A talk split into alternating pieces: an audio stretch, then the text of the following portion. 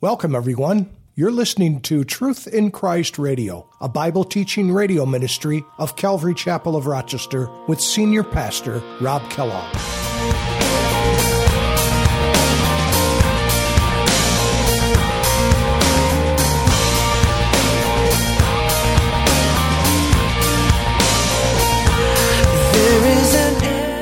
And so John gives us this final section here in his letter.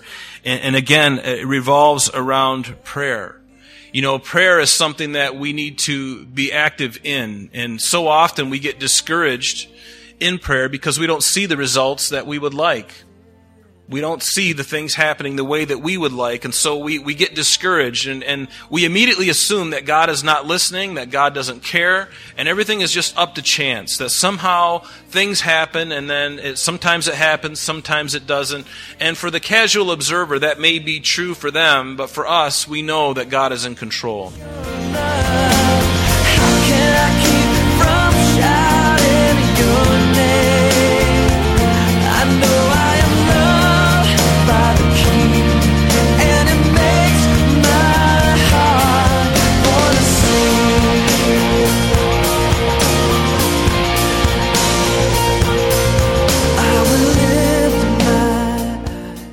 Hi, everyone, and welcome to Truth in Christ Radio. Today, Pastor Rob begins a two part series in the last verses of John's first epistle on prayer. God would have us ask anything in prayer, not to imply that anything we ask for will be granted, but anything in the sense that we can and should pray about everything. God cares about our whole life, and nothing is too small or too big to pray about. As Paul wrote in Philippians 4 6, be anxious for nothing, but in everything by prayer and supplication, with thanksgiving, let your requests be made known to God. Now let's join Pastor Rob as he begins this important lesson. Uh, let's open our Bibles to 1 John chapter 5, beginning in verse 14. We're going to hopefully finish this epistle of John's this morning. John's first letter, 1 John chapter 5. Last week we got, I think, through verses 6 through 13. This morning I'd like to get through 14 to the end, which is another eight verses. And it's interesting this, these eight verses that we're going to be looking at this morning really revolve around prayer. Um, God's will in prayer and also praying for those uh, with sin issues and praying for for those who um, are erring and and things we ought to pray for. And so, why don't we get into this and let's read verses 14 down through 21. So John the apostle, he writes, now this is the confidence that we have in him, speaking of Jesus, that if we ask anything according to his will, he hears us. And if we know that he hears us, whatever we ask, we know that we have the petitions that we have asked of him. If anyone sees his brother sinning a sin which does not lead to death, he will ask and he will give him life for those who commit sin not leading to death. There is a sin leading to death. I do not say that he should pray about that. All unrighteousness is sin, and there is sin not leading to death. Verse 18, we know that whoever is born of God does not sin, but he who has been born of God keeps himself, and the wicked one does not touch him. We know that we are of God, and the whole world lies under the sway of the wicked one. And we know that the Son of God has come and has given us an understanding that we may know him who is true, and we are in him who is true, in his Son, Jesus Christ. This is the true God and eternal life. Little children, keep yourselves from idols. Amen. And so John gives us this final section here in his letter. And, again, it revolves around prayer.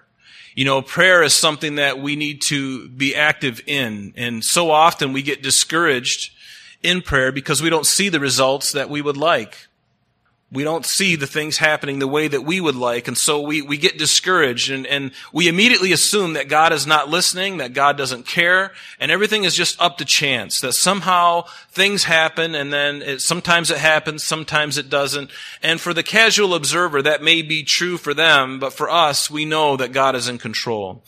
And I know and I believe in the power of prayer. I believe that we're praying to a God who knows all things. He's omnipotent, meaning he's He's all powerful. He's omniscient, meaning he's, he, he, he, he knows all things. He can't learn anything because he knows everything. And he's omnipresent. He's all places at once. He can't be fooled. He can't be hoodwinked ever. And he never needs to get information from us. Although there are passages in the Bible that, that make it sound like God is uh, not sure what's going to happen. He knows exactly what's going to happen. And sometimes he tries us, not so that he can gain information, but so that we can understand where we truly are with him. And I don't know about you, but that, that is such a wonderful safety net, isn't it? To know that when we pray, whenever the things that we do, we've got the everlasting arms supporting us underneath. We don't need to worry uh, too much because God is holding us and he will hold us, even in our mistakes. And that's what I love about God. He's not obligated to clean up all the mess all the time. There are consequences for when we err, when we go south in a sense, but he is faithful. He is faithful. And he will guide and direct your path. And so we just need to keep our eyes focused on him and to continue to pray. Let's look at the first verse here. Verse 14, it says, Now this, is the confidence that we have in Him. Notice the confidence is in Him. It's in Jesus. It's not in ourselves. That if we ask anything, notice, underline this, according to His will. There is the key to this whole thing. There are passages in the Bible that talk about, you know, Jesus saying to His disciples, you haven't asked anything. Up to this point, you haven't asked for anything. Ask and you will receive. What there's an ask, but ask in my name. And there's the, the, the most important part of it. Ask in my name. That means according to his will. Does that make sense? Because when you take the, all those, those scriptures and you put them together, you come away understanding that when we pray, we pray, we should be praying in accordance to his will. And whatever we pray, we always uh, understand that his will needs to be done, whether we like it or not, because God wouldn't be a good father if he just gave his children whatever they were stomping their feet for. Have you ever had a child stomp their feet in front of you? I want it now. Mm. You ever? See, I did that last yesterday to my wife. You know, have you, have you seen your husband do that, ladies? Or you have your kids do that? You know, you just stomp your feet. You want it now. You want it your way right away. And God says, if I gave you everything you wanted, Rob, you would be a complete disaster. I would lead you in a path that would just destroy you. You would destroy yourself. I wouldn't have to do anything. So as a loving father, I have to withhold from you the things that I know are going to harm you, the things that are going to destroy you. You don't even understand it. It even looks like a good thing. You're thinking that this thing is a good thing, but you don't understand the bigger picture like I know. Isn't that what it says in Isaiah 55 verse 8? For I know your thoughts says the Lord. My thoughts are above your thoughts. My ways are above your ways. As far as the heaven is from the earth, so are my thoughts above your thoughts, and so are my ways above your ways. We can't figure it out. We, we can't. We have finite minds, but He alone is infinite, and He knows what He is doing, and we have to rest and trust in Him. But in this verse is now this is the confidence. This word confidence means literally outspokenness. It means being frank. It means being blunt. And it means doing it publicly as well. It, it, it's, a, it's a freedom. It's, it's unreserved speech. Does that make sense? To where you just, you're completely free to speak. There's boldness. There's, you, you're, you're fearless. That is the idea. Now this is the confidence. This is the fearless public bluntness, frankness that we have in Him, Jesus Christ. And here it is, that if we ask anything according to His will, He hears us. He hears us. Do you have confidence in prayer? We'll start right over here. Do you have confidence? we'll just go through the whole room and, you know, we'll hold up the cards at the end. You know, I, I really don't. Well, sometimes, sorta. Yeah, man, I'm on fire. Get out of my way. But do you have confidence in prayer? Or rather, do you have confidence in Jesus Christ in prayer? See, there are many in the church and not just our fellowship and, and but there and there are some even in this fellowship who've given up on prayer. But over the church over across this country unfortunately there are those who have given up on prayer. They've given up. Instead of going to the prayer meeting they'll just sit home and watch watch their latest sitcom whatever it is. But i want to invite you to come to our prayer meeting on Tuesday night. I've been so encouraged the last couple of weeks. We've had quite a few more people coming to our Tuesday night prayer meetings at 7. You are more than welcome. And when the room gets too small, we'll move somewhere else into the fellowship hall. Okay, I would love to see uh, that, that. That is the secret to any ministry. It's the secret to any church body is prayer. And when we do not pray, we get what we what we get. We get what we deserve in a sense. See, God is gracious and He loves us, but He'll rarely do anything great without us praying. Because if we could care less, He's like, I've got so much for you, but I'm not going to bestow it upon a people that don't want it. We gotta want it. Do you want it? Do you want that deeper relationship with Him? Do you want to have that fellowship, that oneness with each other? We need that. And this body is pretty decent. You know, we, we love each other and we, we help each other. But I think in any fellowship in the world, we could always be doing better. We could always be digging in a little more than what we are. Now, if your prayer life is great, praise the Lord for that. I, I, you know, I applaud you. But if it is not, it's time for us to wake up and to do something about it. And we don't pray to twist God's arm. We pray, we pray so that we can have communion with Him, to know Him. That is the thing. And then we wait and we listen. We wait for His answer. And no is an answer. And yes is an answer too. Whenever we don't get the word yes, we assume that God didn't answer our prayer. But maybe he did. You just don't like the answer. We always like to think that God is, he only answers our prayer when he gives us what we want. Oh Lord, I pray for this. And then he gives it to you. He answered my prayer. Lord, I want this and it doesn't happen. Well, he didn't hear that one. No, maybe he did. He knew exactly what you were praying. He's like, no, I can't give it to you. Or maybe the answer is not yet. It's going to take some time. You're not mature to ha- mature enough to handle that thing for you specifically.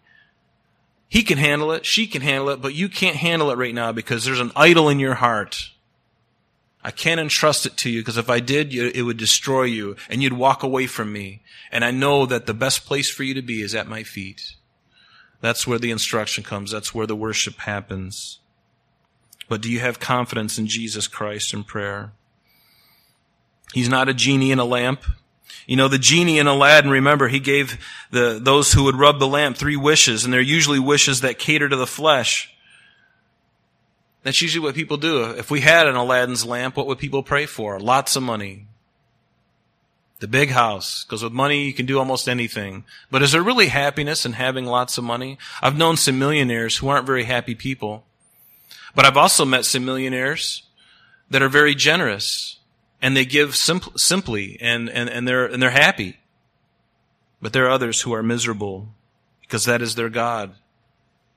But prayer is a two-way conversation. We ask and then we wait for God to answer in whatever way He chooses. And we pray by faith in Christ because He's able to perform what we ask, unlike anyone else in the universe.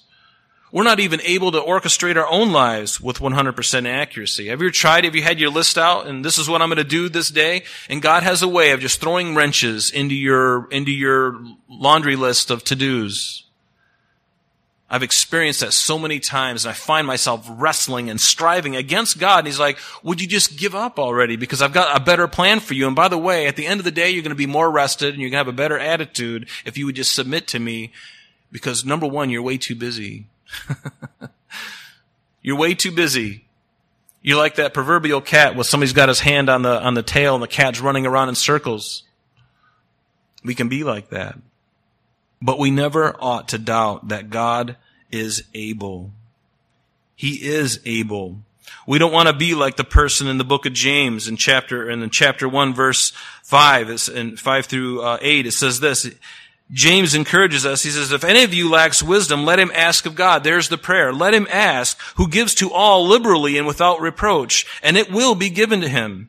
But let him ask in faith with no doubting. In other words, don't doubt the one that you're praying to. God is able. If he can speak things into existence when there was nothing, believe me, it is very easy for him to heal your body if it's his will. If it's his will. He's able to fix whatever problem you have if it is will. But sometimes those problems are there by design, by divine appointment to get us to a place that we need to be because for some reason, without trials, without tribulations, I very rarely ever grow.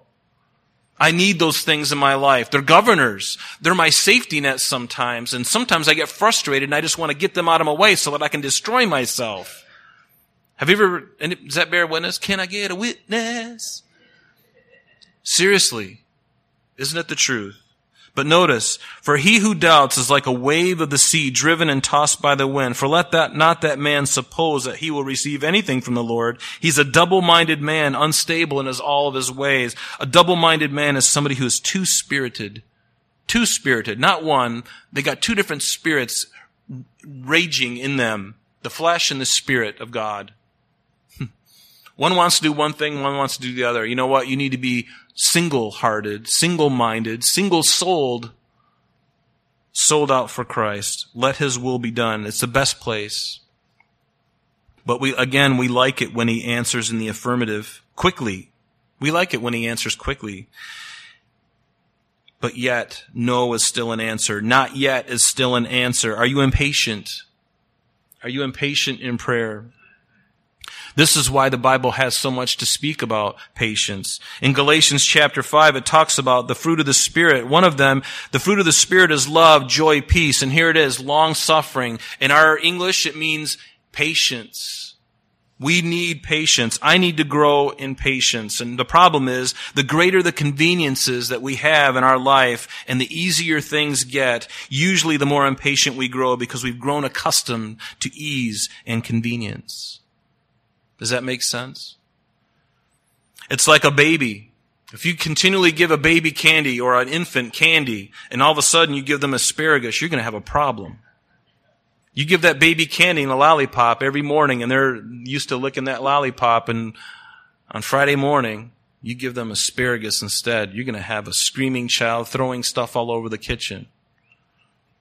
Right? And often we can be like that because we're used to certain things. Today is a good example. You know, we came in here, I mean, thank God it's warming up, but, you know, we're so used to certain things happening. And then when we come in, we got a freezer we walked into this morning. We're so used to things. We're so used to the ease and the comfort that when it's taken away from us, boy, we can get nasty. Inside, we can say, well, I'm leaving. I'm going home. Whatever it is. But if we lack confidence in prayer, it may be that we just don't understand who God is and His character. Or it may be that we are asking the wrong thing. Or even worse, maybe we are struggling in faith that God would even answer our prayer. Turn with me to Mark chapter 9.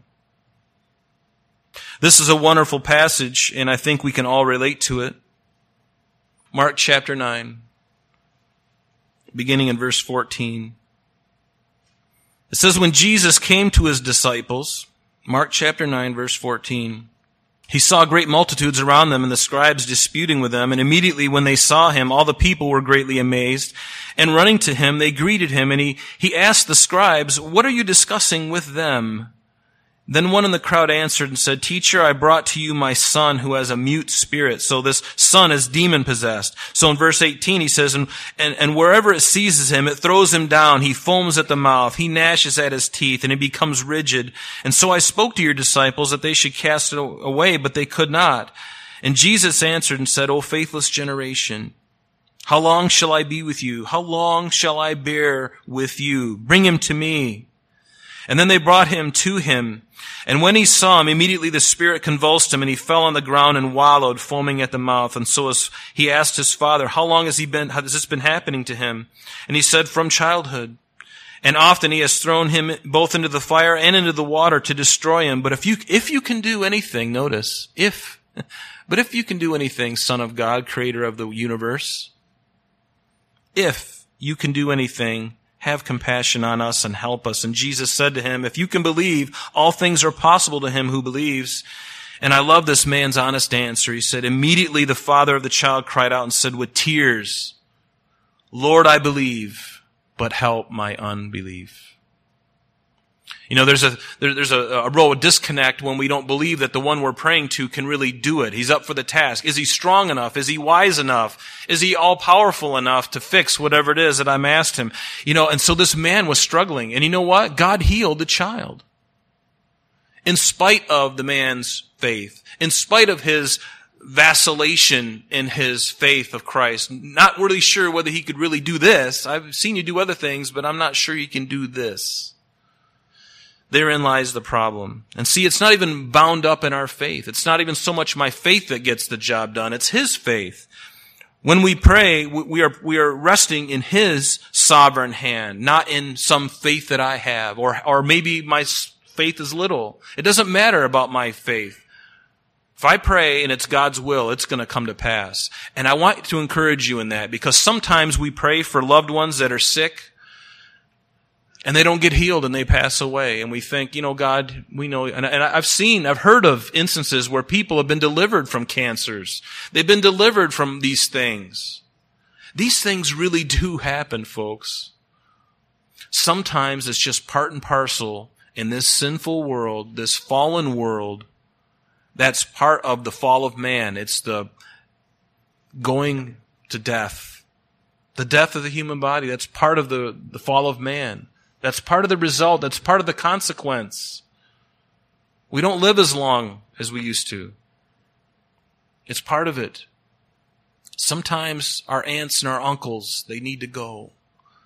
Sometimes God can deliver them. It's up to Him. And we should pray. But don't get discouraged. Don't get discouraged. God's will is being meted out. In Psalm 84, I love this. God will, it says, no good thing will he, will God uphold, or withhold, I'm sorry. No good thing will he withhold from those who walk uprightly. And he goes on the next verse, blessed is the man who trusts in you, Lord.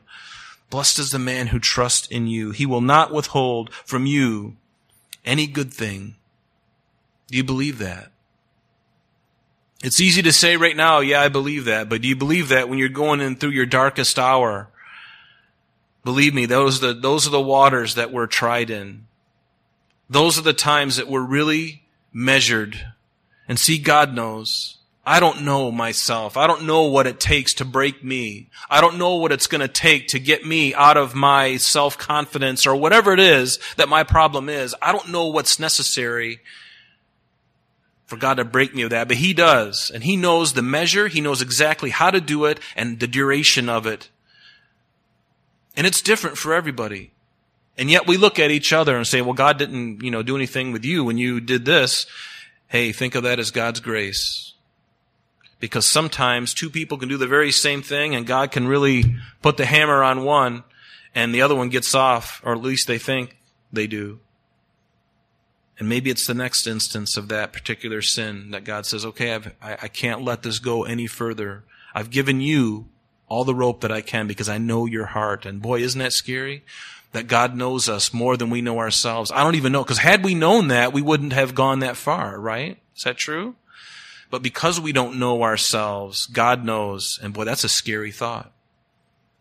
That's why it's so important that when we get caught up in a sin, whatever it is, we need to repent and we need to take it very seriously because we are, we're often so footloose and fancy free with sin these days. God's a God of grace. Throwing that up all the time. God's a God of grace. Yes, He is a God of grace. And if you understood His grace, you would turn quickly from what you're doing. And you would no longer do it. And you would beg Him to give you the gift of repentance. It is a gift. Ask Him for it. And because he's a good shepherd, he has the right to deny you something that's going to hurt you or corrupt you. And see, that is what a good shepherd does. A good shepherd, a physical shepherd of sheep, he goes out into the field beforehand. David was very familiar with this kind of. I'm sorry, that's all the time we have for today, but please join us next time as we continue our study in John's epistles. Calvary Chapel of Rochester is located at 2503 Browncroft Boulevard, Rochester, New York 14625. You can reach us at our church office between 9 a.m. and 4 p.m. Monday through Friday at area code 585 586 3140. If you would like to have an audio CD of today's message mailed to you in its unedited form, simply mention today's date when contacting our church office. You can also contact us via the web by logging on to www.calvaryrochester.com. There you will be able to access a number of useful things, such as information concerning our beliefs, our ministries, contact information, our location, service times, and much more. You can also download or listen to the radio and sanctuary messages free of charge from the teachings link at the top of the page. To listen to Calvary Chapel of Rochester sanctuary messages or Truth in Christ radio on your mobile device, just subscribe to both through Google Play and Apple Podcast. You may also join us on Sundays and Thursdays through live streaming of our services and Bible studies. Just click on the online services link. We're so glad that you could join us today. And if there is any way that we can bless you in your walk with Jesus Christ, please don't hesitate to call our church office. Remember, Jesus said, I am the way, the truth, and the life. And for this cause I have come into the world, that I should bear witness unto the truth. Everyone who is of the truth hears my voice. May God bless you in abundance today as you walk with Him. And until next time, this has been Truth in Christ.